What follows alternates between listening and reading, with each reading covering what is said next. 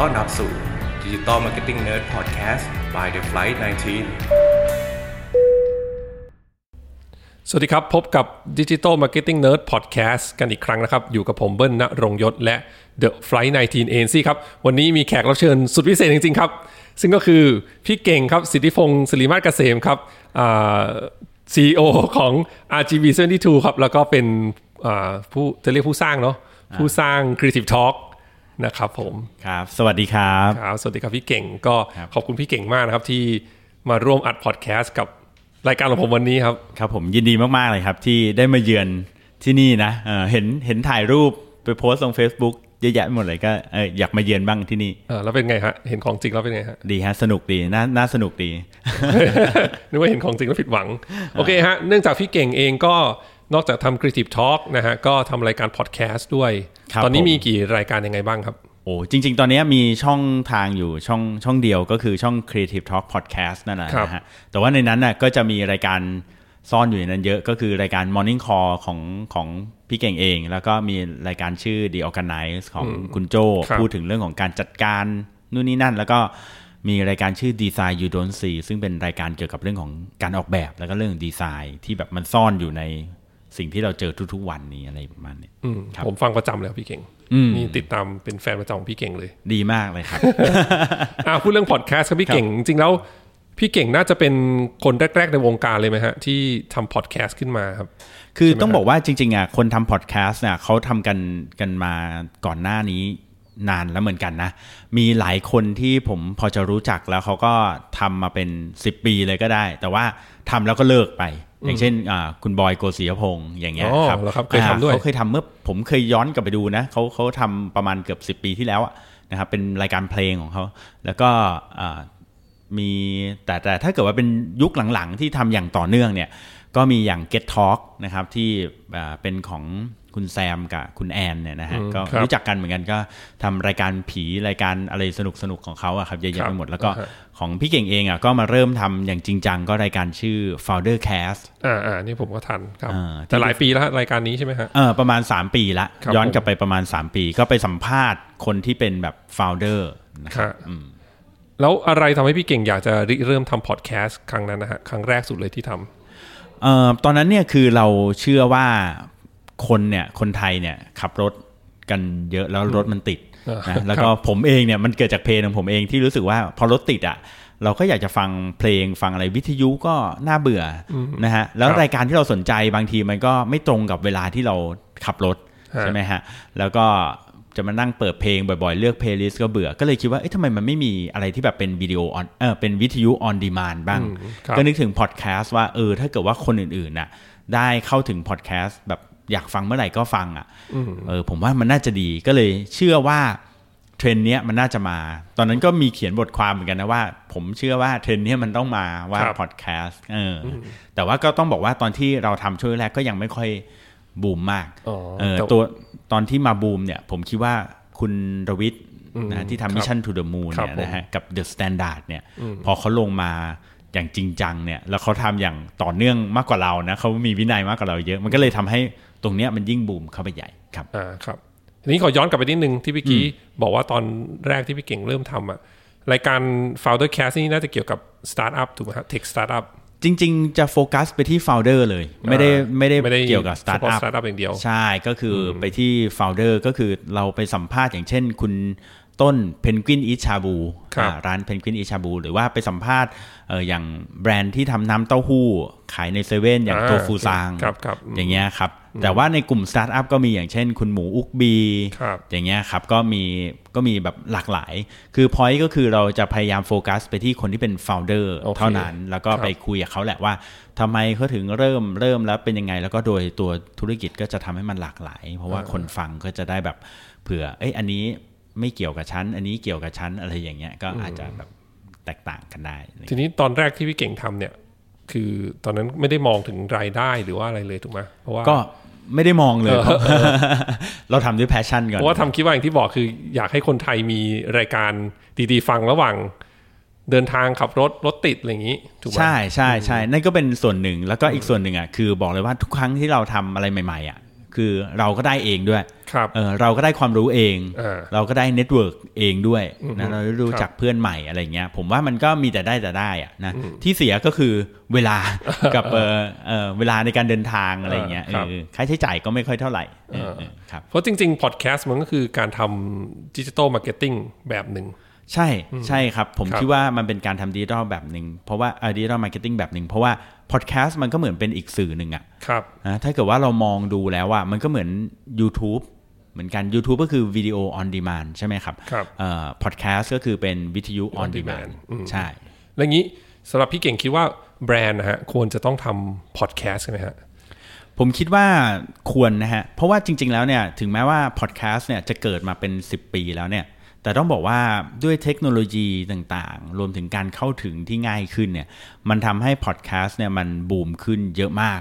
ทั้งในต่างประเทศแล้วก็ในประเทศไทยด้วยนะครับ ครับ อย่างในต่างประเทศเนี่ยผมดูตัวเลขอย่างในอเมริกาอย่างเงี้ยครับเอ่อปีที่แล้วกับปีนี้เนี่ยตัวเลขของคนที่ฟังพอดแคสต์เนี่ยเพิ่มขึ้นประมาณ 2 เท่าตัวเลย อืม นะ ครั ฮะ บ แล้วก็สำหรับแบรนด์เองเนี่ย คือล่าสุดผมไปงาน South by Southwest ที่เท็กซัสมาเนี่ย ครับ นะทาง Spotify เขาพูดขึ้นมานะครับ แล้วทาง Google ก็เคยพูดเหมือนกันว่าแบรนด์เนี่ย ทุกวันนี้แบรนด์เนี่ยมี CI อยู่แล้ว รู้หมดว่าตัวเองเนี่ยต้องใช้ฟอนต์อะไรต้องใช้สีอะไรโลโก้เป็นยังไง ครับ แต่ยังไม่มีแบรนด์ไหนที่บอกได้ว่าเสียงของตัวเองจะต้องเป็นเสียงยังไงอ่ายกตัวอย่างเช่นถ้าเกิดว่าคุณเป็นแบรนด์อ่าแม่และเด็กอย่างเงี้ย ครับ อ่าเสียงของคุณจะต้องเป็นเสียงคุณแม่ หรือเสียงคุณลูก หรือถ้าเป็นคุณแม่เนี่ยจะต้องเป็นคุณแม่แบบเสียงวัยไหน ประมาณไหนเออ เออเป็น ครับ คุณแม่แบบเอ่อมีอายุแล้วหรือเปล่าหรือว่าเป็นคุณแม่แบบมือใหม่อะไรแบบเนี้ยคือแบบซึ่งเรื่องพวกเนี้ยมันสุดท้ายมันจะต้องเป็น CI ของบริษัทด้วย นะครับ ครับ แล้วก็ทำออกมาซึ่งตอนเนี้ยอย่างแบรนด์ในต่างประเทศอย่างเช่น Adobe หรือเมื่อเช้าเนี่ยผมเพิ่งฟังของ Mercedes-Benz ครับ รถ Benz ก็มี ครับ ทำพอดแคสต์เป็นของตัวเอง อืม อ่า ครับ เพราะเขามองว่ามันเป็นอีกหนึ่งช่องทางที่จะสามารถอ่า PR แล้วก็ทำมาร์เก็ตติ้งได้สำหรับแบรนด์เขาครับ ก็คือเป็น voice ของแบรนด์เลย ถูกต้องถูกต้องครับ ครับอ่ะทีนี้พี่เก่งอ่าถ้าเป็นสำหรับคนทั่วไปที่ไม่ใช่แบรนด์นะฮะ คิดว่าการทำพอดแคสต์เนี่ย มันอีกหน่อยมันสามารถสร้างรายได้ได้ไหมคือคนจะสามารถทำเป็นอาชีพเลยได้ไหมฮะ อืมครับก่อนอื่นต้องบอกงี้ก่อนว่าถ้าเกิดว่าสำหรับคนทั่วไปเนี่ยอ่ะอย่างผมเองเนี่ยก็ถือว่าเป็นคนทั่วไปเหมือนกันเวลาทำพอดถ้า ทำพอดแคสต์นะคืออ่าถ้าเรามองถึงเรื่องรายได้เนี่ย ผมต้องบอกว่าช่วงเนี้ยผมว่าน่าจะรายได้ยังยังยากอยู่นะเพราะว่าคนฟังเนี่ยยังมีจำกัดนะครับอ่าคือมีกลุ่มที่ทำรายได้ได้ก็อย่างเช่นเราเห็นอย่าง The Standard อย่างเงี้ยก็จะมีสปอนเซอร์ อ่าครับ มีอะไรใช่ไหมแต่ถ้าเกิดว่าเป็นคนทั่วไปอย่างเราเนี่ยคือ เราเองเนี่ยอาจจะยังหารายได้ได้ยาก เพราะว่าคนฟังน้อย มันไม่เหมือน YouTube ที่ตอนนี้คนดูเป็นล้านล้านๆถูกไหมฮะ เออครับ ดังนั้นมันก็ยังยากอยู่ ส่วนตัวเองอ่ะผมมองว่าพอดแคสต์ตอนนี้เนี่ยมันเหมือนการเขียนบล็อกสำหรับคนทั่วไปอะนะเหมือนการเขียนบล็อกก็คือ หมายความว่า ก็ใครอยากจะเขียนก็เขียนอ่าใครอยากจะพูดก็พูดใช่ไหม เออครั ฮะ บ ใครอยากจะทำอะไรก็ทำนะครับ สุดท้ายแล้วเนี่ยวันหนึ่งเนี่ยมันจะถูกคัดกรองเองว่า คนเนี้ยเขียนดี อ่าเป็นตัว พูด จริง ดีอ่าคอนเทนต์ดีเนื้อหาดี ครับ อ่าคนกลุ่มเนี้ยก็จะกลายเป็นคนที่มีความต้องการ มีคนฟังเยอะ เมื่อมีคนฟังเยอะแล้วแบรนด์หรืออ่าเม็ดเงินโฆษณาอะไรเงี้ยก็จะอาจจะไหลไปทางพวกเขาได้ อ่า ซึ่งผม โอเค เชื่อว่าวันเนี้ยเรามียูทูบเบอร์แล้ว ครับ นะครับอ่าในอนาคตอีกไม่นานผมก็เชื่อว่าน่าจะมีเป็นพอดแคสเตอร์ที่เป็นเซเลบ อ่า ออกมาได้ด้วยเหมือนกัน โอเค อ่ะ โอ้ยอย่างนี้พอดีเลยเมื่อกี้คำถามก่อนหน้านี้คือว่าแบรนด์คนต้องทำบอดแคสบอดอ่ะแบรนด์คนต้องทำพอดแคสต์ไหม อ่า ทีนี้ก็คือพี่เก่งก็บอกว่าแบรนด์อาจจะไม่ต้องทำเองก็ได้ถูกไหมอาจจะไปสปอนเซอร์พอดแคสต์ที่มี voice ที่ใกล้เคียงกับคาแรคเตอร์ของแบรนด์หรือว่า CI ของแบรนด์นี้ ใช่ถูกต้องอาบางแบรนด์เนี่ยเขาไม่จำเป็นที่จะต้องทำเองตลอดนะครับ ครับ ถ้ามองในเชิงของมาร์เก็ตติ้งเนี่ยผมดูเคสหนึ่งเขาเอาไปคอลแลบกับอ่ารายการที่มีอยู่แล้วก็เป็นไปได้ เออ นะครับ อย่างเช่นมีรายการหนึ่งก็ไปร่วมกันกับดิสนีย์จับมือกับดิสนีย์อย่างเงี้ยนะครับแล้วก็เอาเสียงอาออกมาแล้วก็เอาคาแรคเตอร์ของดิสนีย์เนี่ยออกมาพูดมาเล่าในพอดแคสต์นั้น โอ้โห อย่างเงี้ ค ย รับ ก็คือเป็นการคอลแลบกันอ่ะอย่างสมมติรายการของเบิ้ลอย่างเงี้ยฮะ ครับ ดิจิตอลเนิร์ดใช่ไหมอ่าวันนี้อ่าเบิ้ลก็พูดอยู่คนเดียวเนี่ยแหละ อยู่ดีวันหนึ่งเนี่ยอาจจะมีเสียงของอ่าช่วง อีกสองสาเดือนข้างหน้าเนี่ยอลาดินหนังอลาดินจะเข้าสมมติเนี้ย ครับ อ่าดิสนีย์มาปุ๊บเขาบอกว่าเอ้ยเดี๋ยววันนี้เนี่ยเราคุยกับอลาดินอ่าดูซิว่าอะไรอย่างเงี้ยก็แบบเหมือนกับมีการคอร์รัปกันได้ อ่า เพื่อที่จะ โอเค ช่วยโปรโมทหนังอะไรอย่างเงี้ยซึ่งซึ่งมันบางทีมันไม่จำเป็นที่จะต้องเป็นแบรนด์อย่างเดียวพูด เออ อ่าครับ โอเค ก็คือแทนที่จะทำเองก็คือไปไปสปอนเซอร์ แล้วก็หาเหมือนกิมมิคหาวิธีการนำเสนอที่มันน่าสนใจ ใช่ ถือว่ามีความคิด ใส่ สร้างสรรค์ ครีเอทีฟเข้าไป เออให้มันสนุกให้รายการสนุก อืม ครับโอเคฮะงั้นก็คำถามปิดท้ายครับพี่เก่ง ครับ ทีนี้สำหรับคนนะฮะหรือว่าบริษัทที่สนใจอยากจะทำพอดแคสต์นะฮะพี่เก่งพอจะแนะแนะนำได้ไหมครับว่า ควรจะเริ่มยังไง หรือมีแหล่งความรู้ที่ไหนในเมืองไทยที่จะสามารถไปหาข้อมูลเพิ่มเติมได้ฮะว่าจะทำพอดแคสต์เนี่ยจะเริ่มยังไงได้บ้าง อืมครับ ผมคิดว่าเอาเอาเริ่มยังไงก่อนแล้วกันนะ แล้วก็อันที่สองก็คือแหล่งข้อมูลนะ อ่าครับผม อ่าเริ่มยังไงเนี่ยผมคิดว่าคนที่ทำพอดแคสต์อะครับอ่าโดยที่แบบคนที่ทำเองด้วยนะฮะควรจะต้องมีมีความสามารถอยู่ 3 อย่าง โอเค นะ ครับ อ่าอย่างแรกคือความสามารถในการอ่าในเรื่องของความรู้ ครับ อ่าความเชี่ยวชาญในสิ่งที่ตัวเองมีนะ อ่า เหมือนอย่างเช่นเบิ้ลอย่างเงี้ยก็อาจจะมีความรู้ในเรื่องของดิจิทัลมาร์เก็ตติ้ง ครับผม อันนี้คือมีความรู้ อ่าฮะ มีความรู้เราก็จะจะจะรู้แล้วว่าเราจะพูดอะไรถูกไหม ครับ อย่างที่สองคือต้องมีความสามารถในการพูดได้ อ่า อ่าคนบางคนเนี่ยมีความรู้แต่พูดไม่ค่อยเก่ง ครับ อ่าเราก็ต้องดูด้วยว่าเราพูดเก่งไหม เออ หรือบางคนอาจจะถนัดเขียนมากกว่าก็จะไปเน้นทางบล็อกก็ได้ อ่าน นะครับ ครับผมอ่า อ่าอย่างผมเองเนี่ยช่วงแรก ๆ ก็พูดคนเดียวไม่ค่อยเป็น ครับ เอ่อจะชอบพูดกับแบบต้องมีคนคุยด้วยอะแต่คุยเองคนเดียวก็จะเหงาๆหน่อยก็จะแบบเขินๆอ่าก็ต้องมีสกิลที่สองก็คือพูดเองได้ แต่ นะครับ แต่สกิลข้อนี้ผมว่าพูดอย่างเดียวไม่พอต้องเล่าเก่งด้วยใช่ไหม เออเอ เอ อ อ ต้องพูดเป็นเล่าเก่งรู้จังหวะ เออ นะ ใช่ พอดแคสเตอร์บางคนที่ผมฟังอย่างคุณต้องกวีวุฒินะครับ คุณต้อง ผ ก ม วีวุฒิเนี่ย อ่า เป็น เป็นคนที่เล่าแบบไปเรื่อยๆ เนิบๆนะ เออเออ ไม่ต้องแบบรุนแรงไม่ต้องบิ้วอะไรแรง ไม่ต้อ มาก งใส่ แต่ อารมณ์มาก แต่ฟังได้ ครับ ฟังได้เพลินๆอ่า อืม คุณรวิทย์ก็เหมือนกันก็ ครับ ฟังได้เรื่อยๆ แต่ว่าบางคนก็จะเน้นแบบเสียงแบบรุนแรงสนุกสนานเฮฮา เอออ อะไร เออ ผมว่าแล้วแต่สไตล์ แต่ว่าต้องมีแบบความสามารถในการเล่าเรื่องรู้จังหวะ เอ่อมีสกิลในการเล่าเล่าเรื่องพี่รายการพี่เก่งก็เล่าเรื่องดีนะฮะ อ่า ฟังประจำ อ่าครับ ผมก็พยายามปรับปรุงอยู่เรื่อยๆช่วงแรกๆก็จะเขินๆหน่อยเพราะเราก็พูดเองคนเดียวไม่ค่อยเป็น ครับ เออครับ อ่ะ อ่า ข้อสาม สกิลที่ค3รั ก็ บ คือต้องรู้เทคโนโลยี ครับผม นะรู้ว่าเอ๊ะจะต้องใช้ไมค์แบบไหน อัดยังไงใช้อะไรบ้างนะครับ แล้วก็เอ่อจะต้องไปปล่อยที่ไหนบ้างนะ ครับ SoundCloud Spotify อะไรอย่างเงี้ยก็ต้องรู้ตรงนั้น ครับ ผมอะเห็นหลายคนที่อยากจะทำพอดแคสต์แต่ว่าจะขาดสกิลหนึ่งในสามเนี่ยสักอย่างอย่างเช่น ครับ บางคนเนี่ย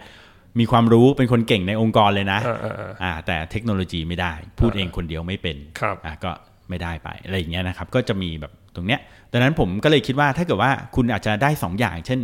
คุณพูดเป็นคุณมีความรู้แต่คุณเทคโนโลยีไม่ได้ก็ถามเพื่อนเอาก็ได้ เอ่อ นะครับซึ่งการถามเพื่อนก็มาถึงคำถามที่ 2 ของเบิร์นก็คือว่า จะไปหาข้อมูลจากไหน เอ่อครับครับ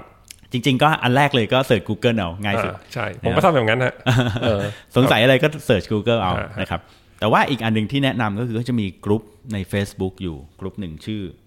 Podcast เดี๋ยวนะแป๊บหนึ่งเปิดโพยก่อน ชื่อ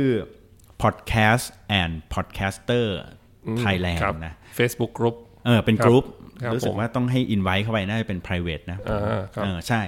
แต่ว่าเป็นกรุ๊ปที่น่ารักมาก ผมรู้สึกว่าเป็นกรุ๊ปแห่งการแบ่งปันจริงๆนะในนั้นจะมีคอนเทนต์หลากหลายมากตั้งแต่คนเอาอ่าพอดแคสต์มาปล่อย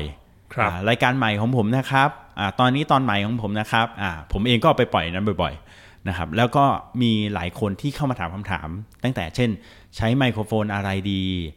นะควรจะอัดยังไงมีเทคนิคนู่นนี่นั่นยังไงก็แบบ เยอะแยะไปหมดเลย แล้วก็ที่ดีก็คือว่ามีคนตั้งใจตอบ อืม ตอบ ครั อย่างจริงจัง คือไม่ใช่แบบว่าโอ้ย คำถามนี้เคยถามมาแล้วอะไรย่ง เอ งี้ย อเขาถามมาเป็นชาติแล้วยังจะถามอีกเออไม่มี เออเออเออ อ่าไม่ค่อยไม่ค่อยมีแบบนี้ ก็รู้คสึรั ก บ ว่าเป็นสังคมแห่งการแบ่งปัน ดังนั้นผมคิดว่าถ้าอยากจะเริ่มนะ ก็ลองไปจอยกลุ่มเนี้ย ผมไม่รู้ว่าเขาให้ PR ในการจอยหรือเปล่า แต่ผมคิดว่าผมก็เข้าไปจอยแล้วผมก็ชอบเอออ่ะเออ ก็เลคยรับ คิดว่าอยากแบ่งปัน ก็ก็ลองเข้าไปจอยดู แล้วก็ในนั้นก็ผมว่าเป็นมีพอดแคสเตอร์เยอะแยะหมดเลย ที่เขามีประสบการณ์มาหลากหลายรูปแบบครับ โอเคฮะแต่ก็คือเริ่มต้นก็ยังไงก็ต้องมี 3 สกิลที่พี่เก่งบอก เรื่องของความรู้ที่อยากจะแชร์ ครับ นะครับเรื่องของเออทักษะในการเล่าเรื่องนะครับหรือการพูด แล้ว ครั ก็ บ ข้อ 3 ก็คือเรื่องของเทคโนโลยี ครับนี่คือสำหรับส่วนบุคคลนะแต่ถ้าเกิดเป็นแบรนด์ผมแนะนำว่าให้จ้างเอา เออหรือไม่ก็ ง่ายสุด หรือไม่ก็ลงสปอนเซอร์เอา เออใช่ง่ายสุด อันนี้ ครัแชบร์แชร์ส่วนตัวนิดนึงครับจริงๆสามข้อที่พี่เก่งพูดเนี่ยผมแลกข้อสองนะคือสกิลในการเล่าเรื่องผมอะเอาจริงๆผมต้องพัฒนาอีกเยอะเนาะ คือคือคือผมคิดว่าอย่างนี้อ่าอย่างเบิ้ลเนี่ยอ่าถ้าเกิดว่าบางทีคำว่าเล่าเรื่องไม่ค่อยเก่งเนี่ยอาจจะเป็นเพราะว่าเราพูดคนเดียว เออ ไม่ค่อยได้ ใช่ ดังนั้นน่ะ วิธีก็อย่างที่เบิ้ลทำพี่เก่งว่าถูกแล้วก็คือ เออเออเออ หาคน ครับ มาคุยด้วย เอออย่างเช่น เออ ตอนนี้เป็นต้น ใช่ เออ เราก็ โอเค จะได้ไม่ขนเออช่วงแรกๆพี่เก่งก็มีคนคุยด้วย แล้ว ค ก็ รับ สนุกไง เออ เป็น เออ EP ที่สนุกเพราะว่าเคยทำอีกรายการหนึ่งชื่อ Creative Wisdom อ่า ตอนนั้นน่ะ ครับอ่าฮะ คุยกับคุณโจก็สนุกนะ คนก็ตามกันเยอะเพราะว่าเขาบอกว่าเออคุยกันสองคนขำดี อ่าฮะ แต่พอมาพูดคนเดียวอะช่วงแรกๆมันก็จะแบบแข็งๆหน่อยเขาบอกว่าโอ้โหรู้สึกเครียดว่ะอะไรทำไมมันเครียดอะไรอย่างเงี้ยเออ ครับ ครับ อ่ะประมาณนี้ครับผมก็น่าจะได้ความรู้เรื่องของการทำพอดแคสต์นะฮะแล้วก็สำหรับแบรนด์ที่สนใจอยากจะทำพอดแคสต์หรือว่าสปอนเซอร์พอดแคสต์วันนี้ก็น่าจะได้ทิปหรือว่าเทคนิคหรือว่าอ่าเรื่องของโน้ตฮาวต่างๆ ไปนะครับ ครับผม ก็ขอบคุณพี่เก่งมากครับสำหรับพอดแคสต์พี่เก่งให้ฝากร้านอีกที อ๋อครับ ก็เข้าไปในมีหมดเลยนะฮะ ทั้งใน Spotify หรือว่า SoundCloud หรือ Apple Podcast อะไรเงี้ยครับก็รายการชื่อ Creative Talk Podcast นะครับ ก็ ครับ ในนั้นก็จะมีหลาย ๆ รายการรวมอยู่ในอันเดียวนั่นแหละ ครับ นะครับผม ก็ไป ชอบ ติด ชอบแบบไหนก็เลือกฟังได้ ไป ครับ ติดตามกันได้นะครับ แล้วก็ฝากติดตามพอดแคสต์ของผมด้วย ดิจิตอลมาร์เก็ตติ้งเนิร์ดพอดแคสต์นะครับ เอาล่ะ ก็วันนี้ขอบคุณพี่เก่งมากนะครับ ไว้โอกาสหน้ามีโอกาสก็จะชวนพี่เก่งมาพูดคุยกันอีก ได้เลยครับ ะ ยินดีครับ นะครับสำหรับวันนี้ก็ขอบคุณทุกท่านมากนะครับ สวัสดีครับ สวัสดีครับ